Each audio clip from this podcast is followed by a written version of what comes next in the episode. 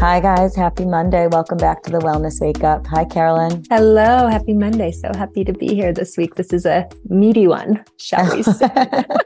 Pun intended. Before we get into today's topic, shall we start with our magic moments? Yes, I would love to. My magic moment was last night.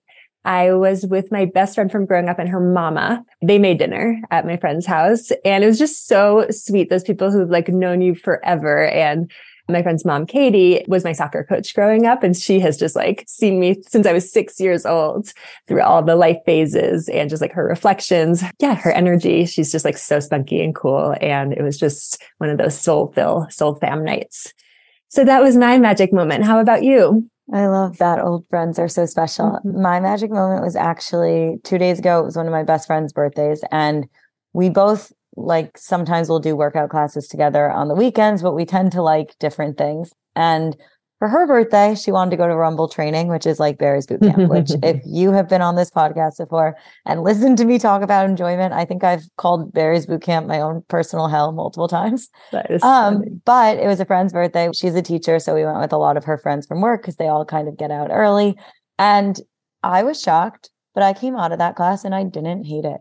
I never get on a treadmill and it's not like something I'm running back to do, mm-hmm. but it was fun. I sweated out. I didn't take it so seriously. And I think it really can teach you that like sometimes doing something that's not so comfortable mm-hmm. to you, mm-hmm. if you do it with like low stakes and not putting so much pressure on yourself, right? I wasn't running at the highest speed. And sometimes when he said sprint, maybe I stayed at my jog. Mm-hmm. that's okay. But I went into it with such a different mindset of, okay, this is just going to be fun. It's an activity. And I actually thought of you, Carolyn, when you talk about how Q always says like the word play and like mm-hmm. making things like playful and fun and exciting. Mm-hmm. And that's all it was. It didn't yeah. need to be this like big pressure filled, like, how fast am I going to run? But instead, like, okay, can I be here? Can I try something different? So it was a yeah, and it feels me. really good to exert energy. I actually did a bunch of the Rumble boxing classes when I was in New York recently, and the level of catharsis in that is, I think, it's really important too as women. And I know we talk here a lot about like more gentle exercise, but there's a time and place to like go for it.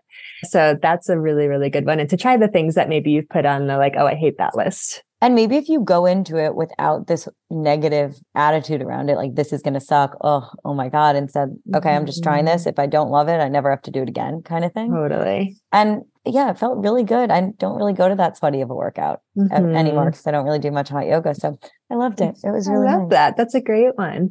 Okay, let's jump into today's topic. It's a question we get asked a lot. Yes. So today we are answering the mm-hmm. question, should I eat meat? This is a question that many of our clients come in with. And truth is, it's really hard to do totally vegan or vegetarian totally healthfully. Both of us have actually tried this in our past. I know I was a vegan for what I was actually a vegetarian for a couple of years that probably coincided with disordered eating, if I'm being completely mm-hmm. honest. It was a way to restrict food from myself. And then I even did a month of veganism when I was in college. And I will never forget that at the end of that month, I ended up getting as sick as I've ever been with getting mono and I had to leave school for a week and oh, I felt wow. absolutely terrible. And I remember being home, my mom was taking care of me and she was like, What do you want to eat? And I was like, I think I need meat. Like it was like my body's way mm-hmm. of almost telling me. So that was my experience with veganism. Yeah. How about yeah. you, Carolyn? Yeah, I think it's really important to note that veganism isn't inherently healthy. It can be done well, but like Marissa said, it takes a lot of effort. My veganism story was I was vegan for a year. I really think I had this very serious boyfriend in college and after. And I think that me going vegan was like the end of the relationship because I was such a pain in the ass to go out to dinner with. I'm Like I was just one of those like kind of nightmare people that then got into like only having vegan bags and just judgy and, and holier than thou and eating special K all the time. I mean, I was like, it was my least healthy because I wasn't focused on like plant based or, you know, getting lots and lots of veggies in or doing it well. I just was trying to be vegan again, probably for more the, the diet culture, disordered eating mentality. And so like the truth is every single body is different and what works well for your body, whether it's vegan, vegetarian, sometimes having meat, sometimes having fish is going to be different. And we really, really want to empower you to listen to you. In fact, we really trust you to make that decision. Hundred percent. And we're big fans of not having to label your diet. You don't need to fall under one specific category. You're going to go through different seasons of life where different things might feel better in your body. Might be certain seasons when you need a little bit more meat, and maybe certain ones when you're not craving it as much. And that feels great for you. So today we're not really answering whether or not you should eat meat specifically, but mm-hmm. we're going to answer what are the health risks or benefits that come along with it? And is red meat really as bad as we once thought it was? Yeah. So let's start with not all meat is created equal. This is super, super important. And if it's the only thing that you remember from today's episode, please just note that not all meat is created equal. There is conventionally raised meat, factory farm meat. It's a real problem. The animals not only have horrible lives, if you've ever seen any of those videos that like PETA puts out, it's actually really important, I think, to see sometimes too, just so that you can really know and know the reasons why it's important to spend money on good quality meat because it's an animal's life. Michael Pollan has a really interesting, I don't know if he did a book or what it was on this, but I've heard him talk about the question, should we eat meat or not? And he said when he was going through the question in his own mind, he actually went to like a slaughterhouse and saw how things were done. Mm-hmm. And at the end of it, he actually came away with, you know, this is kind of the life cycle or whatever it might be, and like choosing good quality and whatever it was. But I can't remember his exact wording. I wish I had it right now, but he was, it was really interesting the way he was like, if you're going to eat these things, you need to be aware of like what they mm-hmm. are and where they come from. I completely agree. I think it's really important to acknowledge that these are animal lives. And even if we do decide to eat them, to like have some gratitude, which we'll, we'll get to in a little bit. But first, when we talk about these factory farms, these are called CAFO production, CAFO, concentrated animal feeding operations. These factory farms are responsible for 99% of the US meat and milk production. So you really have to go out of your way to get the better quality stuff. And we're going to talk about how to do that. The problem with these factory farms is really that they administer antibiotics in food and water of the livestock, whether or not they are sick. So a cow in there is just going to be getting antibiotics put into the water system to prevent them from getting sick. And what ends up happening is we end up becoming resistant to antibiotics and we end up ingesting antibiotics when we eat this meat, which like we really don't want to be having more of that than we need to. So it ends up in the final like meat product from these cows. Cattle are also fed grain diets, which is completely unnatural. Cattle are supposed to be eating grass and, you know, pastures. And so I also really, really think about like, what's their natural life rhythm? The same goes for fish too.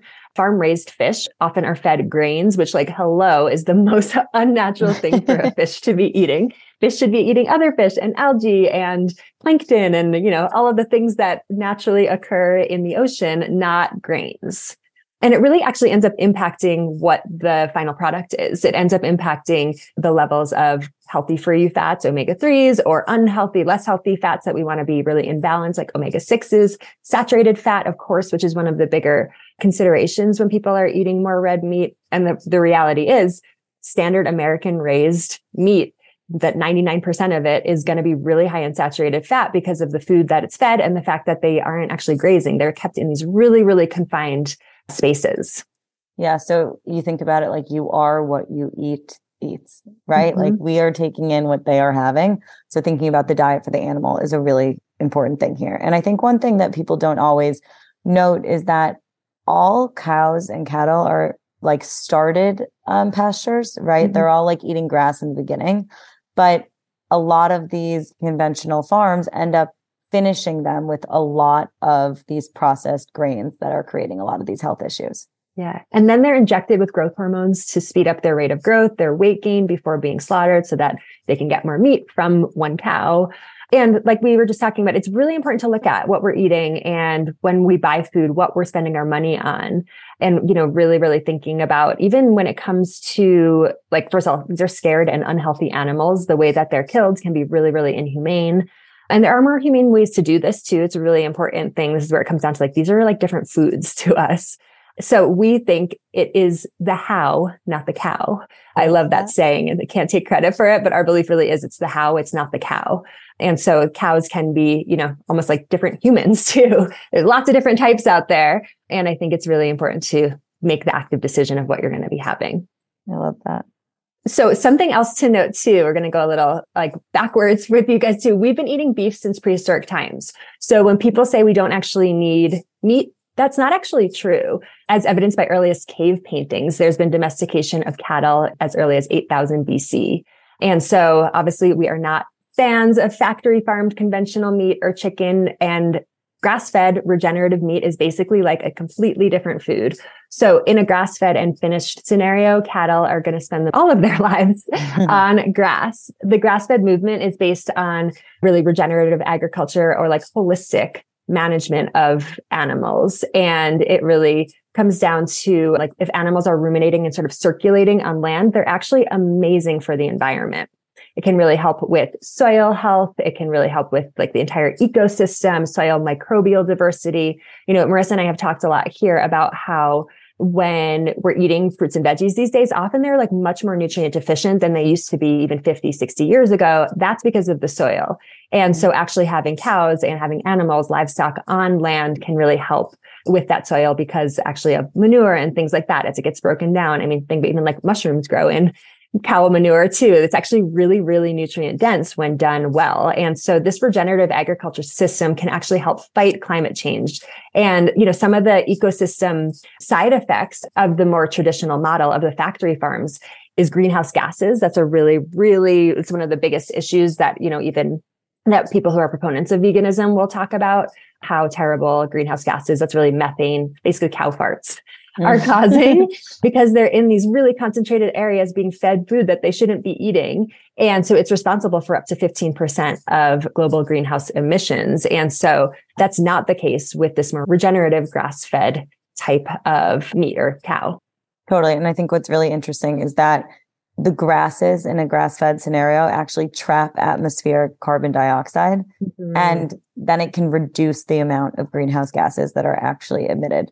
So I think in a lot of this, we always talk about being mindful with your food, being mindful about where it comes from, how you're eating it, what are you paying attention to?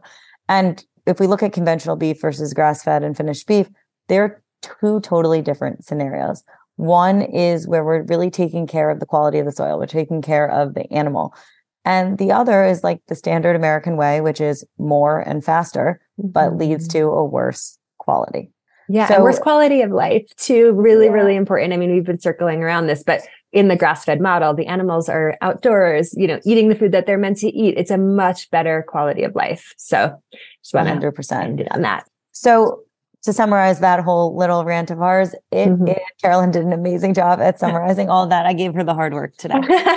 but what that means, again, it's not the cow, it's the how. So actually eating some of this grass fed beef can be okay. And if not okay, good for us. And that really comes down to some of the nutrients in the meat. So a lot of times we think of meat, we think of protein, but there's also vitamins and minerals like iron, B12, zinc, selenium, and certain amino acids, taurine, creatine, carnosine, that are actually found specifically in meat at higher concentrations.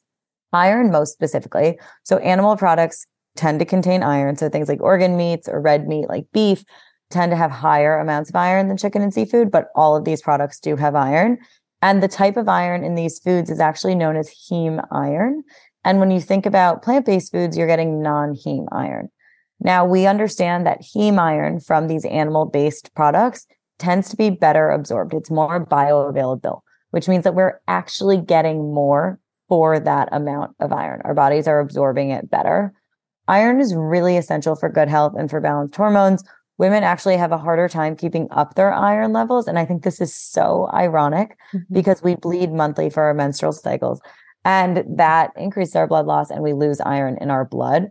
So think about, you know, meat has historically been this like, you know, manly kind of food. And realistically, if we look at what women need. A lot of us actually could benefit from some of this meat to replenish our iron, especially if we are still menstruating. Mm-hmm. Low levels of iron can be implicated in things like hypothyroidism, which is a very common hormonal issue among women. Hypothyroidism can actually contribute to heavy menstrual flow, which means that we tend to lose even more iron and it continues this vicious cycle. Yeah, really, really interesting. And anecdotally, I can say we see this a lot at Indigo, especially because our acupuncturists work a lot with fertility patients. And what we do see is that women who've been vegan for a long time tend to have a harder time getting pregnant. And it's not 100% of the time, of course. You can be vegan and be healthy. It just does take supplementing and being really intentional about your food and cooking a lot. But B12, iron, choline, a lot of these nutrients are just so, so important for your hormones and for fertility and overall nourishment. And so go get your labs checked. If you're curious where you stand, I mean, even as someone who eats meat, a lot of these labs have been really low for me. And so important to just know that about yourself and know, do I need an extra supplement or do I, you know, optimally, can you focus on a little bit more of the food versions of things? Yeah, I love that. Interestingly enough, this can also be implicated in our mental health. Mm-hmm. So there was a study of about a thousand women eating red meat specifically showed to have greater benefits for their mental health. What they found was that eating three to four palm sized, and your palm is not very large, people, servings of red meat each week was actually protective against mental health issues such as depression and anxiety. They also found that eating 70 grams or more, which is about three ounces. So again, back to that palm size daily actually had the opposite effect. So mm-hmm. if we are eating it a couple of times a week, it seems to be helpful. If we are eating it every single day, too much of a good thing, not always a good thing. Mm-hmm. So the mechanisms behind the study weren't actually talked about, but the research or weren't actually studied, but the researchers talked about in their paper that they believe it might have had to do with the high omega-3 levels in grass-fed beef and other nutrients. For example, you know, we mentioned like beef is really high in zinc and that's a mineral that we need to keep our mood elevated when I talk about nutritional psychiatry, which is like, you know, using food to boost your mood, one study I always reference was that researchers started to notice that populations that had lower zinc intake tended to have worse mental health outcomes, like worse in anxiety, depression, and other things like that. So that could be part of the reason why we are seeing this. We also have B12. The human body needs vitamin B12 to make red blood cells, nerves, DNA, and carry out many other functions. It's definitely involved in our energy levels if you are fatigued and not checked your B12 yet, go to the doctor, get it checked ASAP. And what's important to know is that plants don't actually make vitamin B12. The only food that can deliver you vitamin B12 is meat, eggs, poultry, dairy products, and other foods from animals. So deficiencies we see a lot in women who tend to be vegan. They can look like numbness or tingling in the hands or feet, difficulty walking, swollen or inflamed tongue, sometimes it can lead to like cognitive difficulties, like mm-hmm. extreme brain fog or even memory loss, overall weakness, and like I mentioned, fatigue. Yeah. Super important. And this is one that we do see again, even if you are a meat eater or occasional, you can still be low in. So this is one to definitely get checked out. And it can also have to do with like the way that with methylation and or methylation, excuse me, add an mm-hmm. extra syllable in there, which can be how your body processes and absorbs different B vitamins. So this can be one that like you could be eating all the right things and your body still might have a hard time sort of creating it. Beyond the specific nutrients, protein, of course, everybody talks about animal products as having protein. Could you get protein as a vegan or vegetarian? Of course. Protein is key for forming muscle. It's key for creating hormones, lots of other processes in the body. And so oftentimes, you know, if someone is like kind of losing hair is a really common one. If they're feeling tired all the time, if their skin or nails are sort of brittle, we'll really look at their protein intake. Another important thing that we get from meat is some good fats. And we think of a lot of times like the saturated fat, which historically has been demonized as the unhealthy, bad for your cholesterol, bad for your health fat. That's not actually true. We need some saturated fat and we also need some cholesterol too. Fats are used in also the creation of hormones. And so this is also another reason why we continue to see those, the issues around fertility and hormones with women who don't consume any animal products. And so it's also really important to note that the factory farmed meats, those standard conventional meats will have higher levels of omega 6s, which can be pro inflammatory when out of balance. And so the better the quality meat that you buy, if it is that grass fed, it's going to have more omega 3s and it will be better for your health. 100%. So, compared to the standard American diet of highly processed, low fiber, high calorie, sugary foods, there, of course, vegan diets have some health advantages. And so we don't want to at all be saying like that, you know, you're unhealthy if you're vegan. That's absolutely not true. But researchers do find that avoiding all animal food can lead to nutritional deficiencies, specifically in B12, omega 3, calcium, zinc, iron, magnesium, and getting in high quality protein. So it's doable. It just takes a lot of intention and effort. Um, hundred percent. Yeah. And when we think about plant based, it's like it's really important. I know that you're a huge plant based and you know use that terminology, which I really like. And I also like veggie forward too, but that doesn't have to mean that you only ever eat plants. Like, can you be really veggie forward, include veggies at most meals, and then occasionally small servings of animal protein? I think of this as like have animal protein really as the side instead of as the main event. Mark Hyman talks about making it like condimeat. So it's like, you know, it's a little portion like a condiment. Uh-huh. That's the way you should look at meat. And I think that's actually really powerful. I like the word plant based or plant forward because yes, I want the bulk of your plate to be plants. We both want color on there. We want you to get all the vitamins, minerals, antioxidants, fiber, and all of those amazing things that you can get from plants. But at the same time, I think we've somehow demonized meat. Mm-hmm. And maybe it doesn't have to be. Maybe we actually could do well with some of this stuff, mm-hmm. just looking at what is actually the balance going on on your plate. That also brings up the question of all of these fake meats. So, like Beyond and Impossible burgers, and if you read the ingredients on the back of these things, they are just a million yucky oils like canola oil, which are not that great for us. And they tend to be processed beyond belief. Like if you mm-hmm. read the back of an organic grass fed burger, it might just say organic grass fed beef and mm-hmm. salt. Whereas an impossible burger has like 30 other ingredients, which can cause some stomach upset beyond just not only being great for our health. They can really affect people who are struggling with digestive issues. Mm-hmm. Now, there are some better plant based meat alternatives. There is a company called Meati Foods. I actually was just somewhere this morning and got to pick up some of their products, but they have this new technology and they use basically like mushroom and extract the protein from it. And they make this incredible product. I don't know how they do it, but it tastes absolutely amazing. And the ingredients I can get behind. That's a good one. There's another one called Abbot's Butcher. And unfortunately, you can only find this on the West Coast. I've seen it in Erewhon and I cannot find it anywhere on the East Coast. I've tried, but they're using like at least pea protein and olive oil or avocado oil in their products, which makes you feel a little bit better about it. And also, I'm going to state the obvious eat legumes, you know, edamame, lentils. These mm-hmm. are protein sources. You can have some tofu every once in a while. Like there's ways to get plant based protein. And like plants do have protein, they just might not have as much as we tend to need. You know, I mm-hmm. posted an Instagram story yesterday. I was making a salad for lunch and I was adding chickpeas to it. And as I was making my salad, I was like, I know if I just put these chickpeas, it's probably not going to be enough. Mm-hmm. You know, most mm-hmm. of us need a, between 20 to 30 grams of protein at a meal. And really, no one's eating more than half a cup ish of chickpeas at a time. Mm-hmm. And that's about eight grams of protein. So I also added turkey into that salad to make it more filling. So I think a lot of us who tend to lean plant based, which is totally fine. Just make sure you're adding enough of those stuff. Make sure you're getting enough enough other healthy fats too to make that meal filling. Yeah, absolutely. It's such a good one too because I do think people always want to look for like yeah, the faux protein or like whatever the protein main sources, but you can get it through veggies, not through fruits or through plant-based items. It just takes a lot of intentionality and effort and yeah, you want to layer in challenge. Yeah, you just want to layer in multiple servings. One of my favorite mm-hmm. fun facts is that two cups of broccoli has five grams of protein. So you are getting protein in you just, from your plants. Yeah. If you add any more than that, though, it might make your stomach upset too or cause a lot right. of gas. Right. So it's like, yeah, that's totally true. It makes me think of, I've seen some like vegan friends who really yeah. push it hardcore do the like, this has this much iron and like broccoli has this amount of iron and calcium or whatever. And like all of that's true, but is it the most bioavailable version of that? And you would have to eat a ton, like eight cups of broccoli or whatever the green is to get the equal amounts that you could get in two or three ounces of something like red meat. So it's like, it's doable. And I think sometimes you like people miss the mark by some of those visuals. Um, like and like it's butter. really misleading. Totally. Yeah. You'd have to eat like a vat. You'd have to eat a whole jar of peanut yeah, butter. Yeah. Like peanut butter is a fat source, not a protein source. Like it has some protein in it, but let's stop calling it a protein.